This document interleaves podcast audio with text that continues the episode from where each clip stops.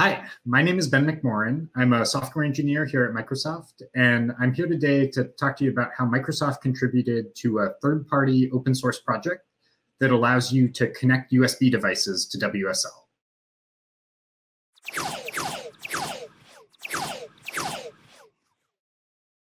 So, why would you want to use USB devices in WSL?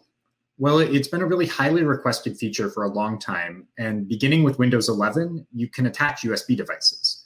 This enables scenarios with embedded devices like an Arduino or the Azure IoT Dev Kit, uh, smart card readers, Bluetooth dongles, or any of a variety of other scenarios where you might want to interact with a physical device from WSL. I'm going to show you how to try this on Windows 11 by using an insider's build. Let's see it in action.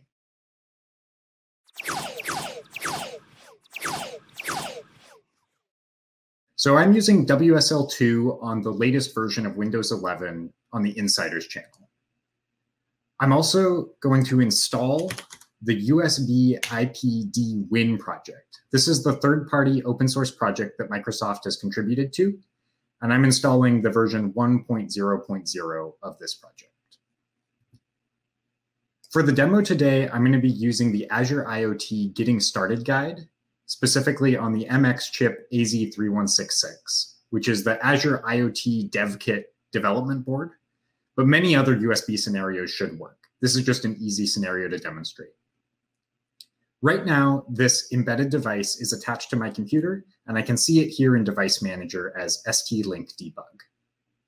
Also notice that from within WSL, if I run lsusb to list the attached devices, it doesn't show up there. We only see these root hubs. To, in order to attach this device to WSL, I start in an administrator command prompt by running USB IPD WSL list. This shows me the set of USB devices that are currently attached to my host computer on Windows, a brief description of the device, and whether or not the device is attached to any WSL instances. In this case, none of the devices are attached to WSL, and so they all show as not attached. I can see that this d- device 4-2, the ST-Link debug, is the one that I'd like to attach to WSL. In order to do that, I just run another command, USB IPD WSL attach dash B to specify the bus ID, and then 4-2. At this point, USB IPD is running a command in WSL and it needs root access. So it's asking for sudo permission. I'll go ahead and enter my password. And now the device is attached. We can see this by looking in the device manager and noticing that there's no longer an ST-Link device here. And if I run lsusb on WSL, we can see that the, the device shows up in the Linux device tree.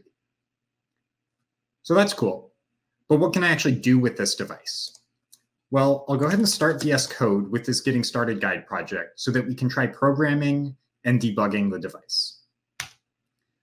I'll note that this is using the WSL remote support in VS Code so that from Windows, VS Code can open a project that's hosted in WSL. And you can see that here with WSL Ubuntu. I went ahead and set a breakpoint here for board initialization so that I can understand what this project does as it starts up. In order to debug it, I'll go over to the debug settings, select the launch configuration that I want, and try to start debugging. Here we can see that it's starting to flash the device. This might take a few seconds.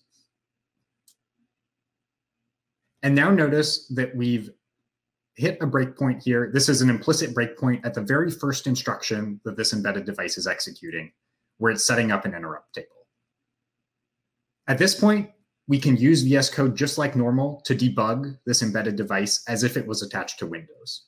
I can continue and I'll hit that breakpoint I said earlier. And I can continue and just let the program run. If I break later, I'll get some call stack that I'm at inside the system application. And the rest of VS Code's capabilities should work even though we're running from within a WSL instance.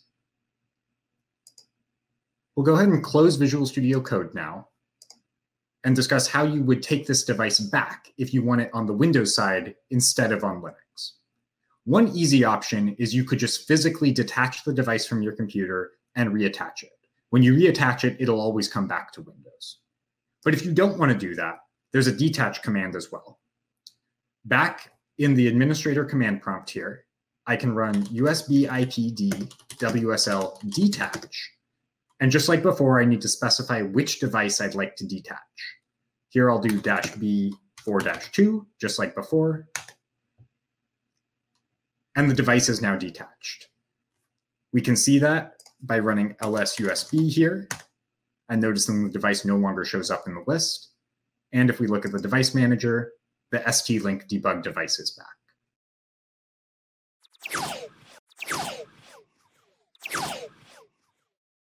So how does this all work? In order to explain, let me bring in Nelson, a software engineering intern who worked on the contributions that made this possible. I'm here with Nelson, who worked with us this summer. Nelson, could you tell us a little about yourself? Sure thing. Hi, I'm Nelson, and I'm a software engineering intern working on embedded tools. This summer, I work on enabling developers to debug and test their USB devices with WSL. Specifically, I work on improving a third party tool that allows users to share devices using the USB IP protocol. Cool. How does that work?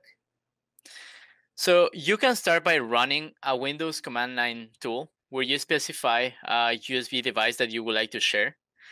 The tool takes care of routing USB information over the network and attaching that device inside the WSL instance.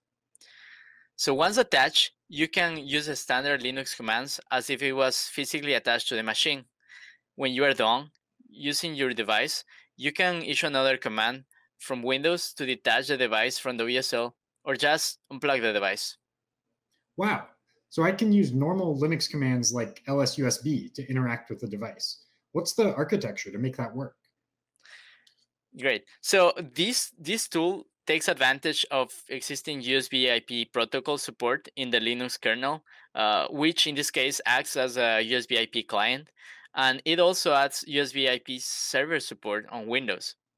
So the way that this works is that USB I/O messages are forwarded from the Windows server to the Linux client, uh, which uh, using uh, TCP/IP.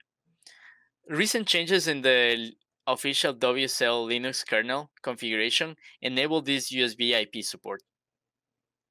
So does this mean that WSL has full USB support now? Not quite yet, but the WSL team is working on it. For now, however, we wanted to provide still a way for users to debug and test their devices using WSL. So what boards can I use this with? We tested this feature with Azure IoT boards and ST-Link baseboards, and it should be compatible with any other device that utilizes bulk endpoints.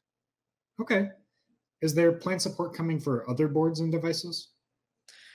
For now, the devices which are fully supported are the so-called bulk endpoints uh, devices, which include a wide array of development boards, uh, feature support for webcams, jo- joysticks, and other peripherals could be added by enabling other uh, USB transfer modes. You mentioned earlier that this is third party. Who is the owner, and did Microsoft contribute to this project? That's right. Uh, this is a third party community supported project, uh, which I contributed features to. The owner of this tool is Frans Vans, uh, van Dorsselaer, and I would like to give a give a huge shout out to him uh, for all the help that he did uh, uh, that he gave us this summer. Awesome! I'm excited to try it uh, where do I go to give feedback or contribute? So, if you would like to give feedback or contribute to this project, you can go to the USB IPD win uh, project and open an issue or PR. Uh, we would love to see how uh, you're using this tool and if you have any issues with it.